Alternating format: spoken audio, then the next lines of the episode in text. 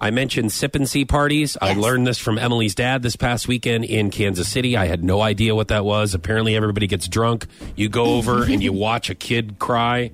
Some people hold it and then they put it down. They forget Please where do it not is. refer to a child as an it. Uh, that's what it seems like when you have these parties. Like it's some kind of weird animal at the zoo that you're going Just to see, and you're just going to have cocktails and pass it around and go, "Yay!" I mean, I, I think it's just a cutesy name for a, a, par- a party that you get your friends and family together. well, he didn't like it. My father-in-law didn't like it. He was not going. He was invited to one recently, and he's like, "I'm not going to that. That's stupid." uh, something that I did teach him that I just found out myself Uh, is two different things uh, that that blew everyone away in the car when I presented it to Emily's parents, which is a push present and a baby moon. yes. Let's just start with Baby Moon. Uh, Baby Moon is something that I guess usually guys do to where they take their women on a vacation before they're getting ready to try for a baby. Yes. Or I guess maybe go to try to make a baby. I don't know. I don't know how that thought works. You go to was- Baby Moon to do that. uh, I thought a baby moon was when she's pregnant and it's like, okay, this is our last vacation, just the two of us. I thought it was alone. before.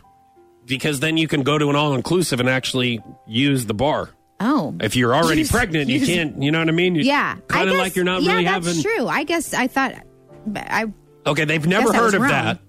They obviously thought that was ridiculous. Yeah. Because they're not going to the sip and see party. Right. The baby moon's ridiculous. Well, it got even worse whenever I brought up push presents. because I'm glad that I'm not the only one that thinks this is the most ridiculous thing I've ever heard of in my life. why? Because what I'm gonna quote Emily's mom. She goes, "Isn't the gift of the child enough? Isn't that enough when you have a baby and everything's fine and you're a happy family? Isn't that shouldn't that be your gift? No, because that's not where we're at. Because people need push presents. so when I explained to both Emily's parents about push presents, they were appalled. I thought it was ridiculous. And then I even thought even deeper than this. I go, you know what? I don't have to say anything. like if I was even worried for a minute that I had to have this conversation with Emily, like, hey, you know what? I think is stupid. Baby moons, push presents, and sip and see parties. Mm-hmm. When I thought that I may have to have that conversation, Just with her so she wouldn't her expect any of parents those already things. say it and go off on the whole situation. I'm like, Right. yes.